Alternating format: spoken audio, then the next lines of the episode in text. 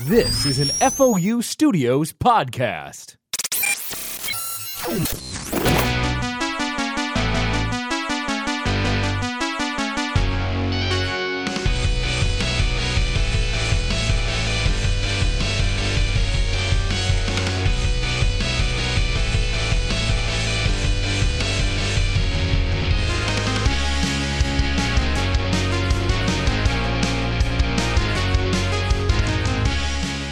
All right, ladies and gentlemen, welcome to Geek XP, the show where we get to level up with GXP. As always, I'm your host, Peter the Geek. In the room today, we have hashtag KillJosh. That would be me. Kill me with kindness. we also have the amazing Lace. Hi, hello. All right, so we have a very, very special guest today. He's one of my longest friends. He did. He's been writing for the Mission Houses Historic Site and Archive for years. He's done writing for the Milwaukee Zoological Society, and he's finishing up his new play, Neath the Hills of Bastogne. Ladies and gentlemen, please welcome Zach Woods. All right, Zach, welcome to the podcast. Oh, thank Welcome, you, welcome, you. welcome. Yeah, yeah, no. I like it. I wish everyone applauded for me when I was uh, talking to them on the phone. Me too. So tell us a little bit about yourself, Zach. Uh, well, yeah, like you said, uh, Peter, we uh, have been friends for, for many moons. Um, Many, many moons. Approximately Twenty- several. 25 years, probably. Fuck yeah! I didn't even. Yeah, we knew each other Yeah. as infants, apparently. As, yeah. Now I don't remember this. I cannot corroborate that uh, that claim with any hard evidence, No, but me either. Apparently, apparently it's true. Uh, so yeah, yeah. So uh, we grew up together. We went to high school, did, did theater in high school together, uh, and then both went to school at uh, University of Wisconsin Stevens Point, where we. Uh, Also majored, met Josh. uh, Hey, and, and Josh and Josh Gergen. That's right. um, g- what is it? Kill Josh? Is that what you're calling him now? Hashtag kill Josh. Kill Josh. Poor Josh. Classic. That's what I've been saying. Um, yeah, so we were we were all in the uh, uh, Stevens Point uh, BFA acting program, hmm um, and since then I have uh, uh, spent some time living in uh, Honolulu, Hawaii. And uh, have fair. now, for the past several years, been living uh, in Milwaukee, Wisconsin, uh, where I am currently working as a professional uh, actor, director, and playwright. Yeah, it's. I mean, you. I mean, your your work career has been so fascinating since you since you dropped away from college. I mean, as Lacey gasped, I'm moving so jealous. moving to Hawaii is not like uh not not something most people get to say they've done in their Yeah. lives. It's true. Uh, Also, It's most true. people don't do that to pursue their career as an actor. Like, usually people go to New York or L.A. or sometimes Chicago. He was like, "No, fuck that. I'm going to Hawaii." I know it was, a, it was a fucking awful idea. Um, really? Was it? Was it that awful? I mean, come on. You know, uh, it, it's a, it's a, I mean, it's literally a, a tropical paradise, Right. Uh, but it's not, it's not a great place to live. It's not, um, not my favorite place that I've ever lived. It's, it's, it is a tropical paradise, but I lived in downtown Honolulu, right on the end of Waikiki, so it has all the problems that a city, you know, that New York City has. It's, Yeah. It's big. It stinks. It's hot. It's full of people. You can't get anywhere. Um, you think New York traffic is bad? try uh, try driving to the North Shore on Honol- uh, on Oahu at rush hour. Jesus Christ. Why are you Um, dissuading me? Why? I just, I Why just, are you I just, doing this? it's still so funny. It's like, oh yeah, I lived in a tropical paradise. It fucking and it was sucked. horrible. I know you. Like he said, I, it's a tropical paradise. Like that was a disclaimer yeah. before the real opinion came out. Right, right. Right. Well, it, it's like the when you say, you know, I love them to death, but it's suddenly the I love them to death doesn't matter anymore. I mean, it really is a great place, and everyone should should visit there. Um, and but you know, my mistake was I'm going to go there. Uh, first of all, I completely uh, misjudged my my abilities when I graduated from high school or from college. I was like, ah, I'm going to go do film, which was not at all what I should ever have that I was going to do, because I am not a film actor, and. There's almost no theater scene whatsoever um, in in Honolulu. It's very, very, very, very small. Hmm. And uh, there's a huge film scene. Uh, I just got there and got into it and was like, "Oh fuck, I hate film. Uh, what am I gonna do?" All right. Well, I mean, you know, yeah, that happens. I, I it's uh, time wise. I just want to make sure we keep clipping along because it is just about time to geek out. All right, Zach. What are we geeking out about today? Well, I- I'd like to talk about, uh, I guess, writing uh, as far as it goes in the horror genre. Woo! Ooh, I like it. So, um, uh, specifically with horror, what like what are some of your your inspirations with writing in horror and stuff like that? Yeah, uh, well, one of my uh, all-time favorite authors is H.P. Lovecraft, Um, who mm, yes, he is a delicious, delicious. delicious, delicious Yummy, Cthulhu. yummy. Yes, I'm very familiar with his works, I've- and people will assume Yeah. that if I. Mm. Right.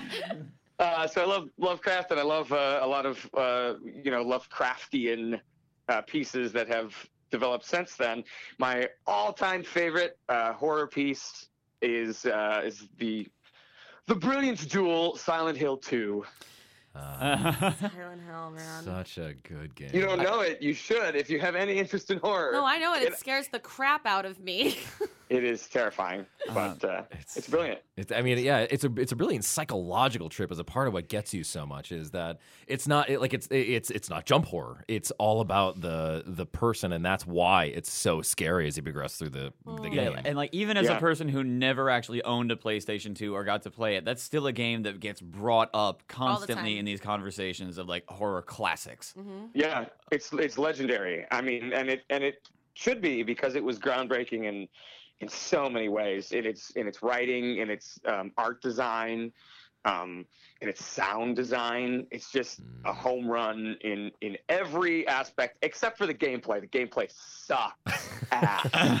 but But I guess know. isn't didn't that kind of? I mean, it is a game, so like maybe that uh, did you? do- I mean, did it add to it in any way? Because like it was kind of clunky. So like when you wanted to do something, it wasn't just like immediately accessible to you, or do you? You or- know, I I have uh, I have read that theory posed many times, uh, and I kind of feel like uh, Team Silent, uh, the design team for it, took that argument and was like, "Yeah, that's what we did." um, but you know, the at the time, um, I I love to talk about the uh, the survival horror genre yeah. which is uh, which is so different from uh, most genres of video games, um, and I would I would characterize that um, uh, fixed camera angles are really what makes uh, a survival horror game. Item uh, inventory management, Mhm. um, a really really really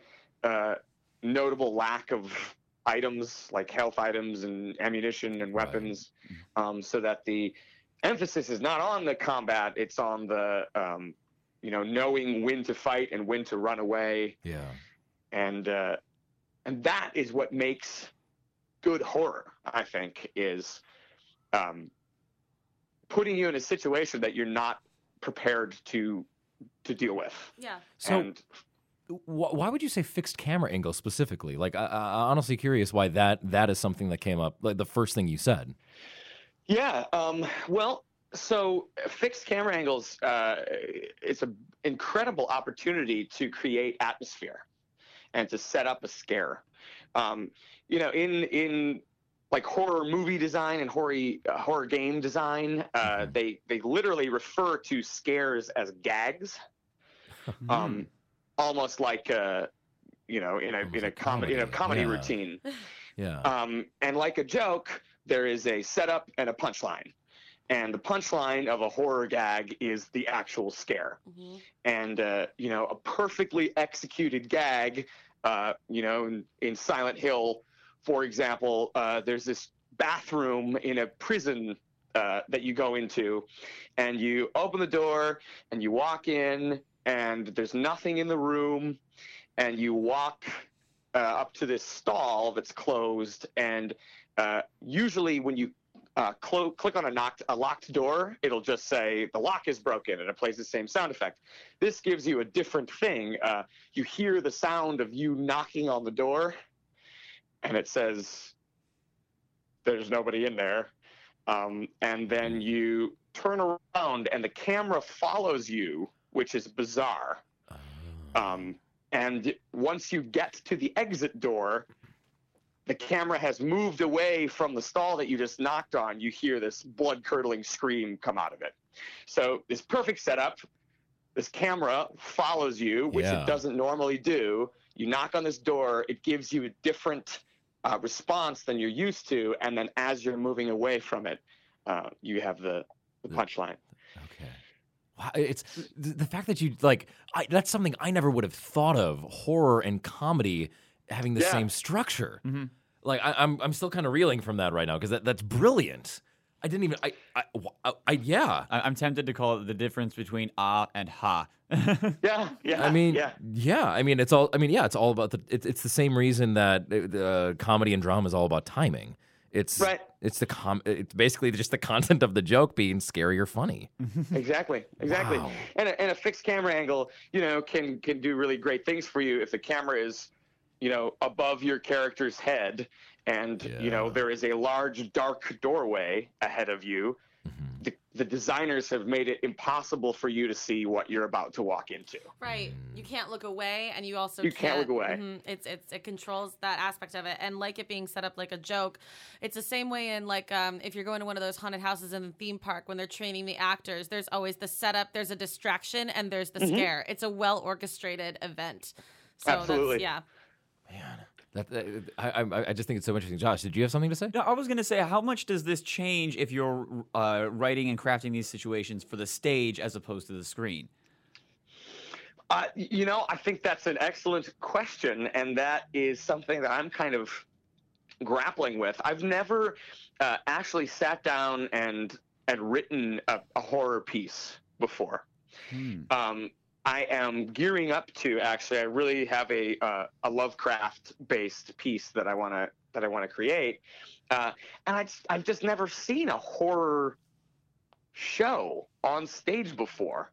Hmm. You know? Right. They, Oh, they, I they're almost guess. never build a whole show around it. It can be a scene. It can be a moment where uh, you know, a, a character dies, something like that. But I I also don't think I've seen. The only one I've ever heard of was Women in Black. Right? Wasn't that a stage uh, production Yeah, yeah, in London. a movie? Yeah, And yeah. it's apparently people have said it's like the scariest thing they've ever seen, but I've never personally seen it. I just saw the movie. I mean, most of them I thought were just like dramas that had like scary moments in them. That's how I. Right. Yeah.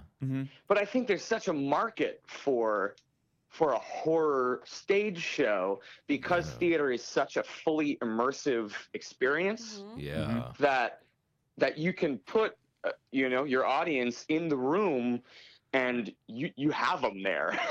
You know you can, cre- you can, You can- create whatever experience you want to create. Um You can lock the doors. fully fully tell lock the doors.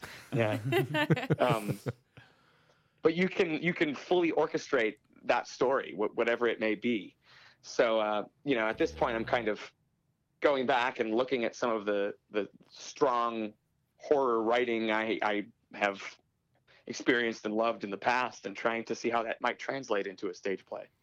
That's interesting. That, that's really cool. Well, I mean, um, speaking of writing and, and shows you're doing, um, Neath the Hills of Bastogne. Um, it's uh, just because I, I mean, I know you and we've talked about it. It's about the Battle of the Bulge, correct? Yeah, yeah, correct. So, can uh, like j- just talk to us a little bit about it? Ju- I, I'm I'm interested to hear how you'd like to pitch it, how like the, pr- something about the process, because we're, we're already talking about writing. So let's go into it a little bit. Yeah, I've been working on it. Uh, it has nothing to do with horror. Uh, Sorry, left turn. I mean, I guess the the horror of war. Let's I say mean, that. I mean, yeah, sure. There's our Yeah. segue. um, yeah, I've been working on it for for a couple years. Um, I'm terrible at pitching it. That is something that I need to work on. Um, so, uh, what it, specifically what's about is um, uh, in my history writings. Uh, a concept that's really fascinating to me is historical perspectivism Okay. which uh, when you explain it seems really oversimplified um, which you know it's basically just um, imagine yourself in someone else's shoes um, is that history is usually history is written by the victor we Mhm. usually get uh, here in america we get a very you know eurocentric Very. uh, interpretation of any given historical event Right. What? but yeah i know i can't believe wow, that what a surprise. um, and uh, and perspectivism uh, tries to look at it from all different angles. Okay. Uh, so this the Battle of the Bulge, this play that I've been working on is specifically about the uh, the defense of a town, a small town in Belgium called Bastogne, that was a crossroads town, and one uh, American division uh, held it against um, several German divisions, several German armies, Right. um, which were much better, uh, much better equipped um, for for over a week. Um, Wow. and so the the basis of the play is that it tries to tell that story, which we've only ever heard from the American perspective, Yeah. uh, from the German perspective as well as the Belgian perspective. Wow.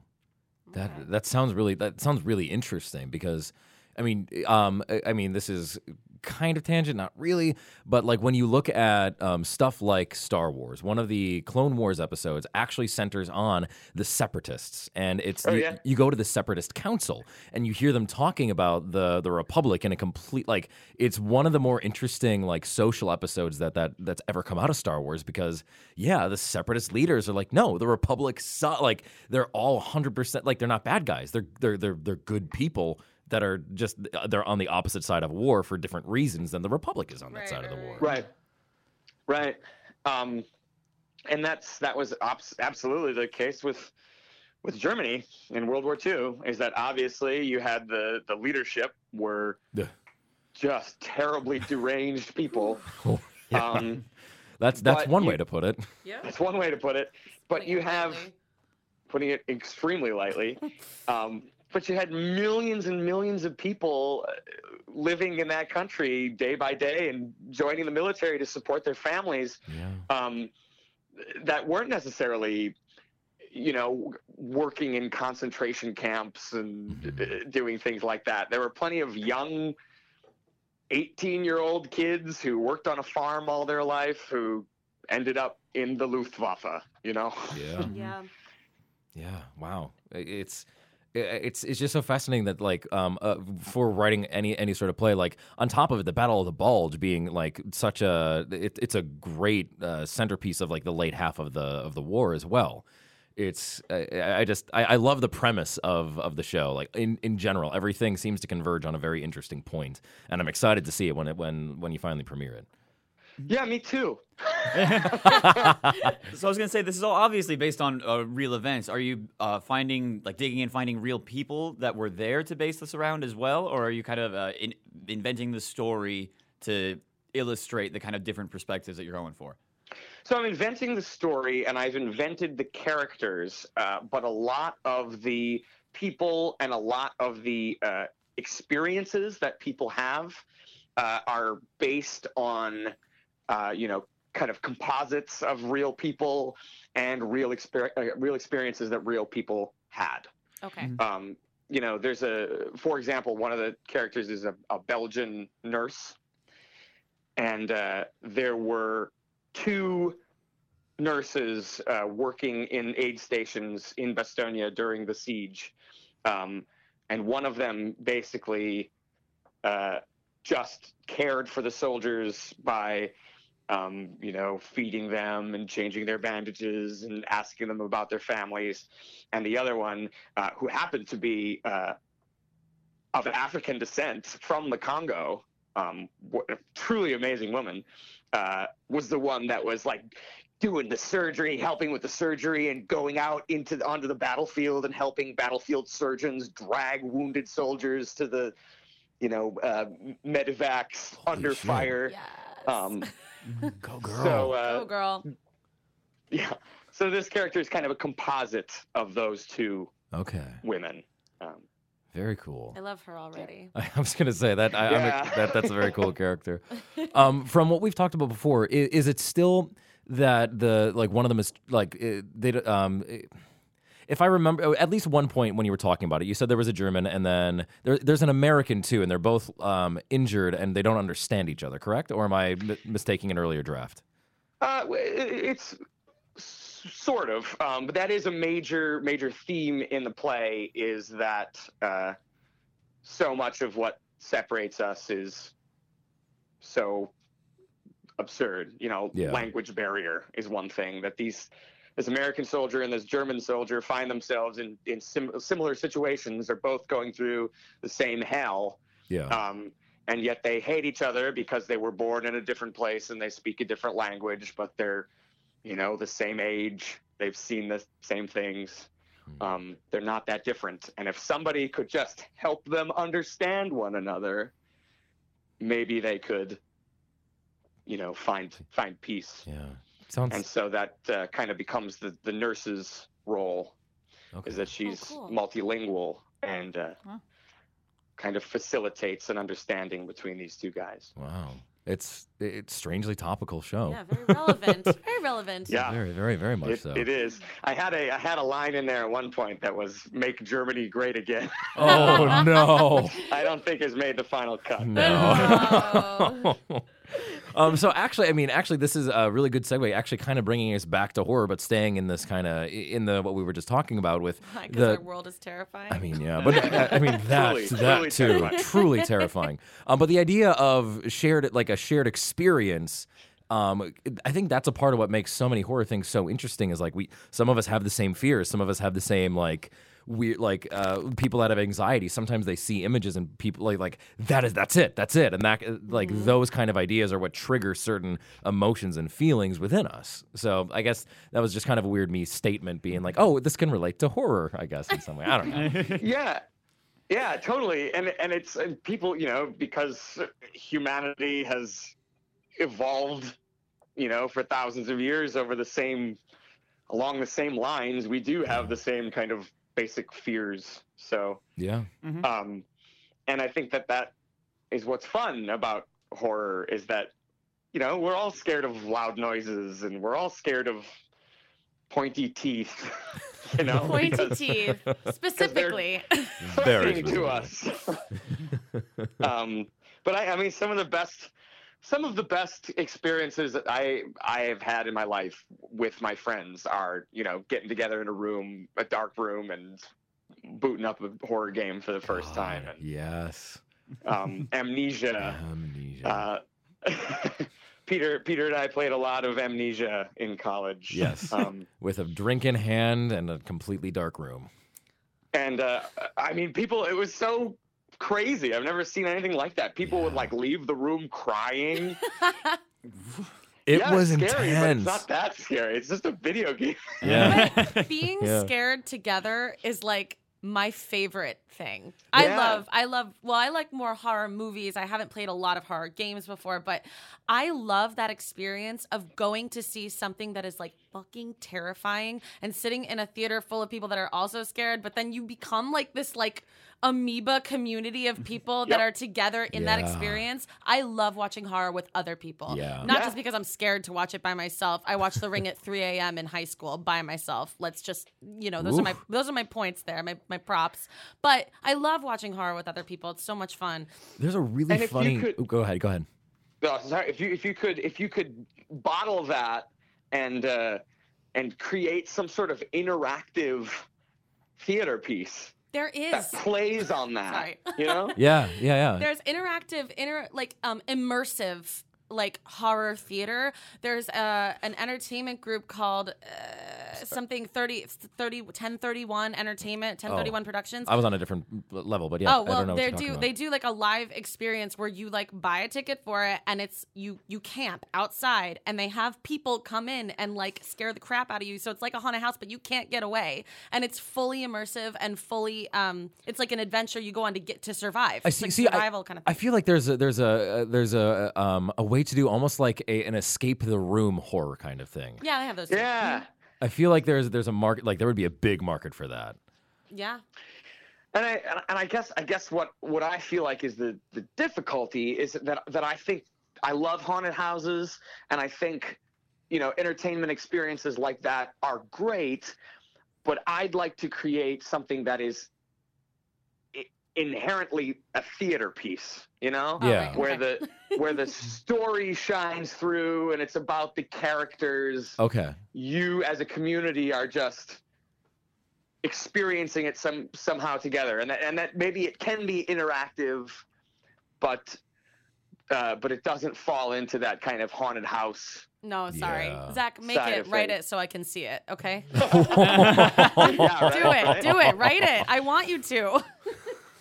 Yeah, I mean, yep. It's that, it's that easy. I'm gonna sit down Yeah, right just when do I it. right when I finish this. I'm Do it tonight. out Do it I'll tonight. to You can whip it together. I have faith in you. All right, so, uh, Zach, I got a question for you. Yeah, Uh, yeah. A lot of people I know uh, are the, they say they're just not the kind of person who likes horror. They don't do horror movies. They're not excited when Halloween comes around. Like, do you have something you say to people like them? Or what are they missing? Uh, I my question. I, I have a list of horror movies uh, that I always pull out. Say, have you seen this? Have you seen this? Have you seen this? Have you seen this? And usually they say no, no, no, no. Well, then you don't know because so often you don't see you don't see horror with a good story and good characters. Yeah. You just see this schlock. You see Saw Um, Five and What's Saw on your five. What's on your list? I want to know what your what your picks are. Uh, Alien, the Okay. first one. Yes. masterpiece. Uh, the Thing, Mhm. Yes. the, the John Carpenter one. the yeah. John Carpenter. John Carpenter's Thing is, I think, one of the greatest horror movies ever made. So good. Um, let's see, what what would be uh, I, The Shining? Mm-hmm. Mhm, It's a mhm, good mhm. one. Oh yes, It's a very good one. and I actually haven't seen that one. That was the first one on the list I haven't, haven't seen The I've never Shining? seen The Shining. Oh, it's good. Really? Yeah, you, you Oh, want to really yell at me? I've never seen The Godfather. Um, I haven't either. It's okay. I mean, that is a lot of hours to sit there and watch Yeah. uh, Marlon Brando with cotton in his mouth. So really It- it- it's But it also is an good. it's an energy commitment as well. Like, it's it's it's a thing. It's a whole Mm. thing. But if you but if you look at if you look at those three movies, you know they are they are very plot driven and they are and they are very character driven. You know, all of the scares aren't just there for the sake of scaring you. You know, uh, the movie creates a very specific, very deliberate atmosphere and and tension uh, that is all rooted in the story. Yeah.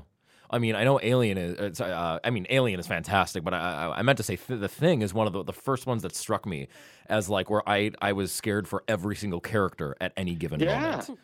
like it, it's it, it does such a good job of making you second guess the in, everybody and everything, and I think that's one of the reasons it's good is because mm-hmm. you're you're not. It's not like a oh okay, I, there's a jump scare about like you, it's whenever I go into horror movies, especially the not good ones. So mm-hmm. often like it, it doesn't affect me because like yeah, you're kind of like all right, so it's gonna be scary. Let's do this. Mm-hmm. But when yeah, but the point you made is so good that yeah, when the story and the plot are driving this horror element, that that is what makes it change from being like oh, it's a scare, it's a scare slasher horror flick to this is a movie. And I want to say the thing about all three of those movies is that the actual uh, scary component of it, be it the monster or the alien or whatever it is, they were they were unknown factors the entire time. Like you, Right. you barely see the alien for the last couple frames of the movie. Uh, you at any moment you have no idea who the alien is in the thing, Mm-hmm. uh, and, and it's really about that kind of hiding the ball and not showing your hand. Well, in The Shining, there's so much of it that's like, what is this reality? Is is this actually happening? Like, there's so much of it's like, what the fuck is going on? Because you Yeah. don't know at any given moment what is either what is reality or what is happening or what is, yeah, yeah. It's I think I think if you if you look back, if we go back to this kind of comedian joke analogy, yeah, that that a really really really really great comedian um, is so good at just holding you there uh, with them the Yeah. whole time, and they're so engaging that you don't see the setup. Mhm. That the Yeah. setup is so subtly introduced that the punchline takes you completely by surprise, and because of that, it's all the funnier yeah. That's a and good point. really, really good horror gags. You know, like when you go see Lights Out or some crap like that. You know, you can you can sit there and you can be like, oh, that was the setup. Oh, there's gonna be a jump scare in three, two, one, aha. Um, oh my gosh, she closed the mirror and there was someone behind her. Yeah, right? right. But but nothing. I mean, there's that.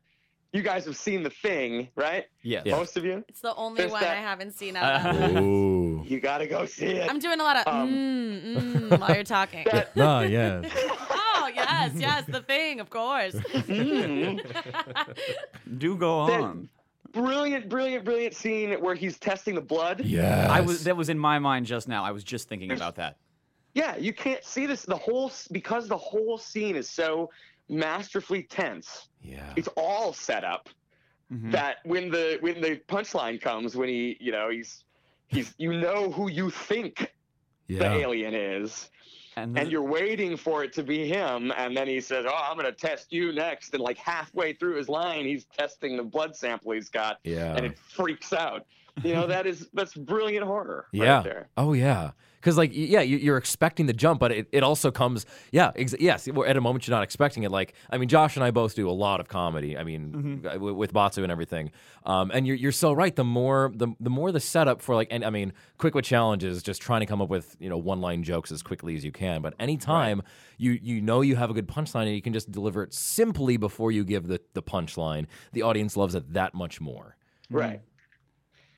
Yeah. Wow. Uh, yeah, it's I, I, I love it. I, it's it, this is stuff that I again never really would have thought of. So actually, I do now want to. I mean, it, with uh, circling all the way back to Silent Hill Two. Um, With everything we've been talking about, you the, the bathroom scare um, when we talked about the fixed camera angle, were there um, this is this is something you and I have talked about a, a, a lot, a lot, but I want to actually bring it up because it's Pyramid Head is the the main like focal like juggernaut of fear in this game. He's the, the big bad, I- Yeah. if you will. Yeah, know? the, the the big bad. Um, in in your opinion, why why is that that figure and that scare such an effective tool in the storytelling of Silent Hill Two? Well, I think that um, I think that something that American, so the, the American sensibility has ruined Pyramid Head. Um, yes. That he has become this like kind of boogeyman in the series. Yeah. Um, and they, you know, shoehorned him into later games, and they shoehorned him into the movie. Yeah. Um, and in Silent Hill 2, uh, you know, you play as uh, James Sunderland, who is just this kind of everyman protagonist. And the premise is he his wife has died three years ago from a from an unnamed disease, and uh, Silent Hill was their special place.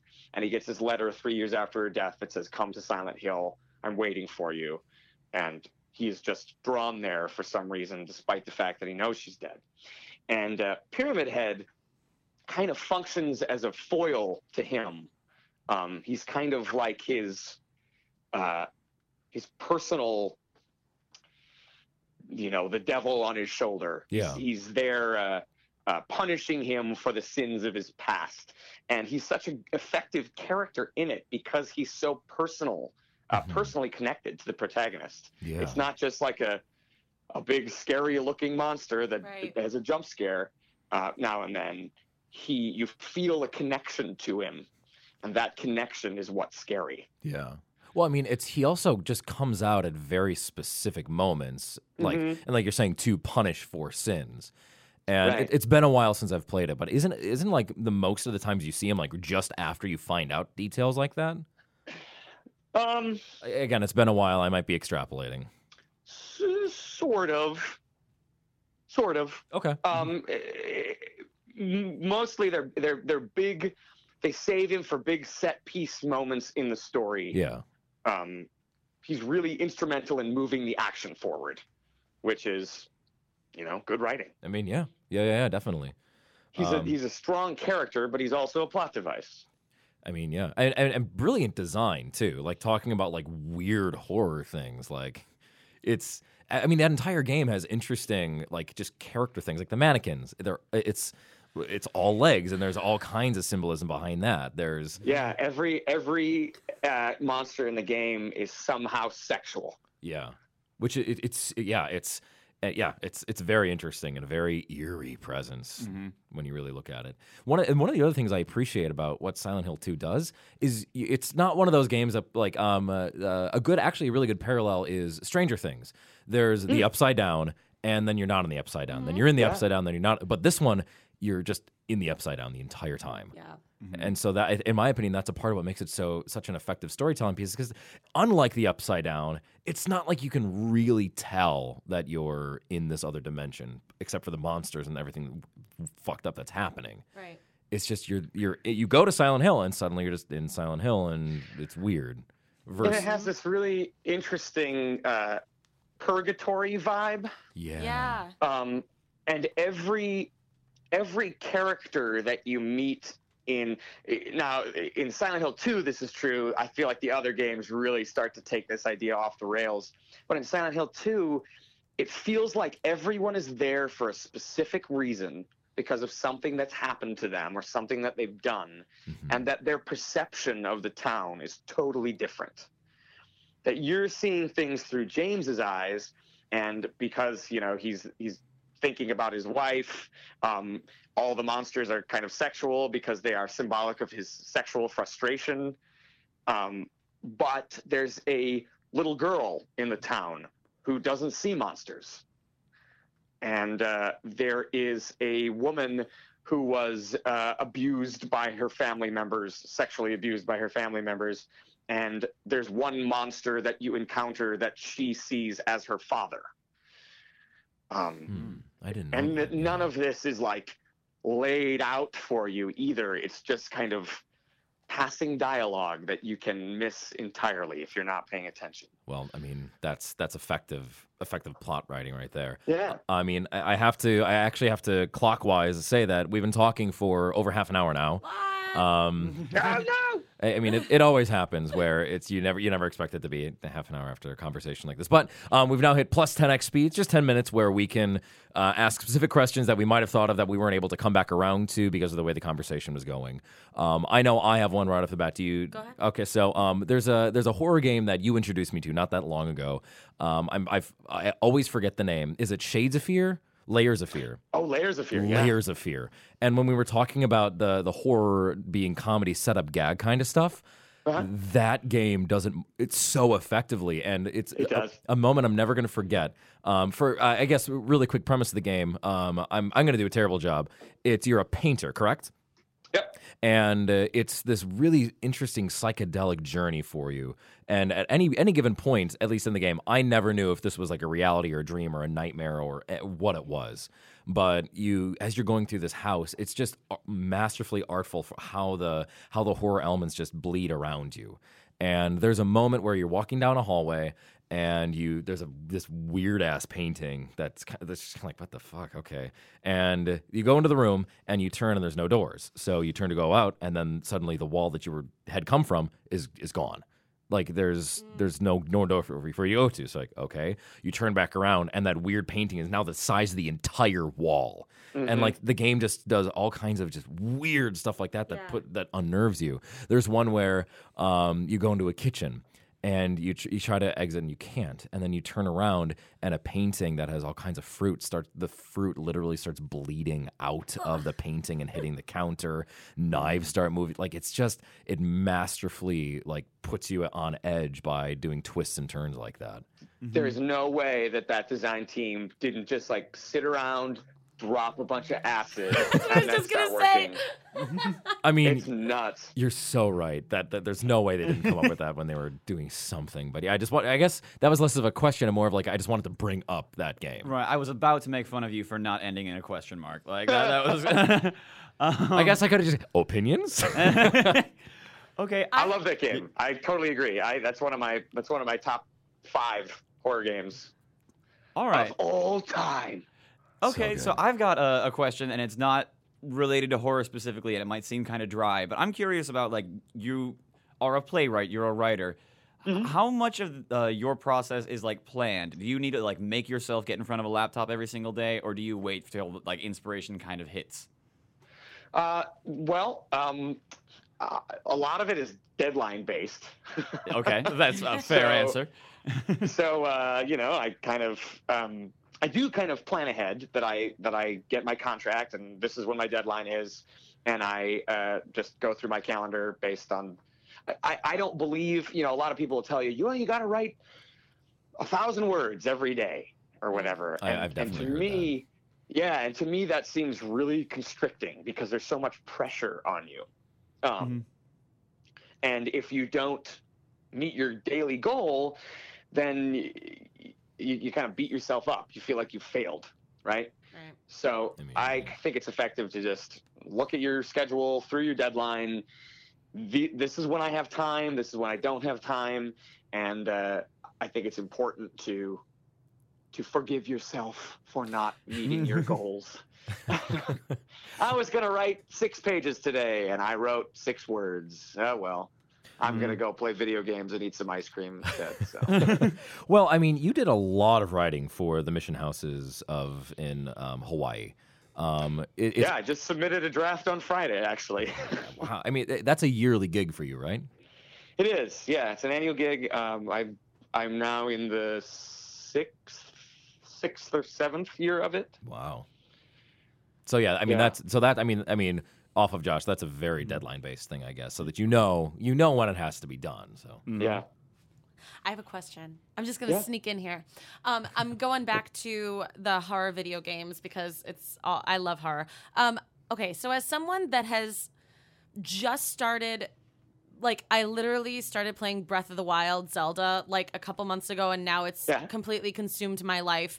It is the only video game that I like current video game. Like I used to play, you know, Mario, obviously, like Yeah, back in the day and things like that, Donkey Kong or whatever. But Yeah. now I'm more, I'm getting more into video games, and what I'm asking is, as someone that's never really like played a horror video game before, but loves horror, I love movies, I love all that stuff. What would you recommend as like the horror video game starter pack?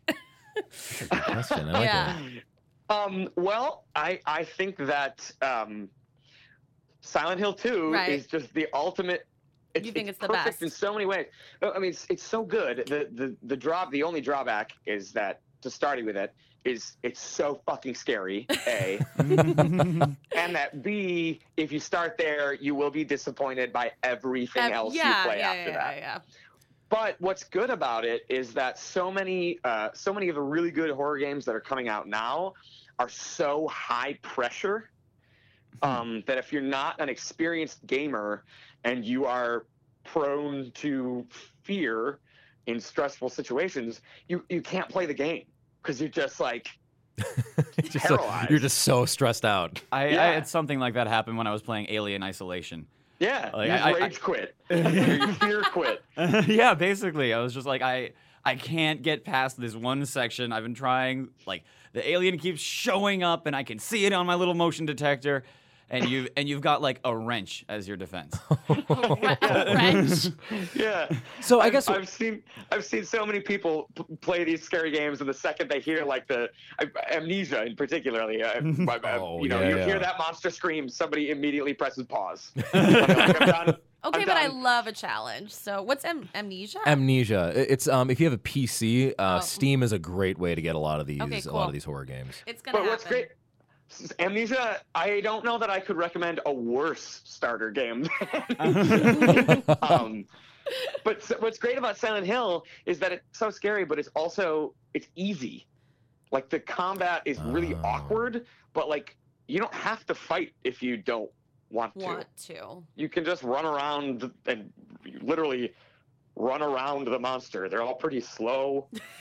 um, you can. It's got a really great function on it where it uh, it lets you choose your your like battle your combat difficulty, but then also your riddle difficulty. Oh, There's a lot of puzzles, so you can do like easiest combat mode and like super hard riddle mode. You know, and That gives you a lot of flexibility. I didn't realize that. That's cool. yeah, that's yeah. really cool that those are separate options. Yeah, I mean, so I guess um, even like we're talking very specifically about Silent Hill Two, and then like Alien Isolation, but like in terms of like the IP or like the branding, I guess Silent Hill as a genre, even though they're not all great, that I guess Silent Hill as the IP would be a recommendation. all right, it's happening. Um, I know Resident Evil has gone through a lot of weird iterations. The older ones were really good survival horror. The newer ones became action games. But Uh, the new one is terrific. oh, I haven't played it. Um, yeah, the new one's really good, really uh, back to the roots. Um, but also, I mean, it's it's first person, Oh, um, so that totally shakes things up. yeah. And Um, and then um, I, ha- I had another one and I just lost it. I'll have to think on it for a second. anything anything created by frictional games is terrific. Um, they make Amnesia. Uh, they have a really really wonderful game called Soma. Soma. Yeah, it's about like robots. Uh, it's futuristic. It's underwater. Um, it's kind of like Bioshock. Okay. Mm. Uh, Bioshock is really terrific too. Right, right. It's not quite in the horror like, but there are there's some real suspense elements in the first one, especially. I mean, Yeah, it's also just such an e- like like some like uh, what, uh, what was the artist's name um with the with the rabbit uh. Sander Cohen. Sander Cohen like that character Yeah. it's not straight up horror but you're uncomfortable Yeah, You're it's pretty goddamn scary. yeah Kind of off topic, but did you guys see the Black Mirror episode playtest about horror video games? I have not Oh, yeah, I I was in and out. I saw bits and pieces of it. You gotta watch it. It's great. It's- Anyway, I've heard I've heard Black Mirror is amazing I haven't I haven't I caught started up yet. So watching. my my girlfriend was watching Black Mirror, and I like walked in when that guy was about to fuck the pig, oh yeah and I was like, "What are you watching?" Oh my god! this? I What's never want to watch this show again. I've seen a couple episodes. I saw the uh, um, the one with the the cell phones and everybody filming that one girl who's uh, like wakes wakes up with amnesia. I don't want to give like the, the- any of the turns away. That's why it's I'm so unsettling. The whole show is so like It, yeah. it really is. So, um, I, I, I also always hate being be- the better or bad news, but we're at 45 minutes now, which means we have to bring the show to a close.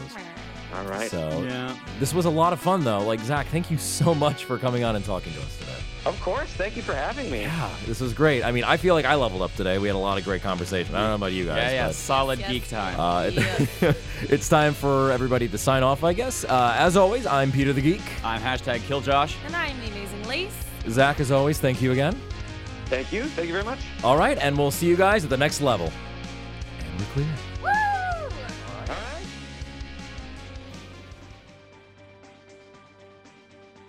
Hey guys, thank you so much for listening to our show. If you liked Geek XP, help us out by becoming a contributor on our Patreon.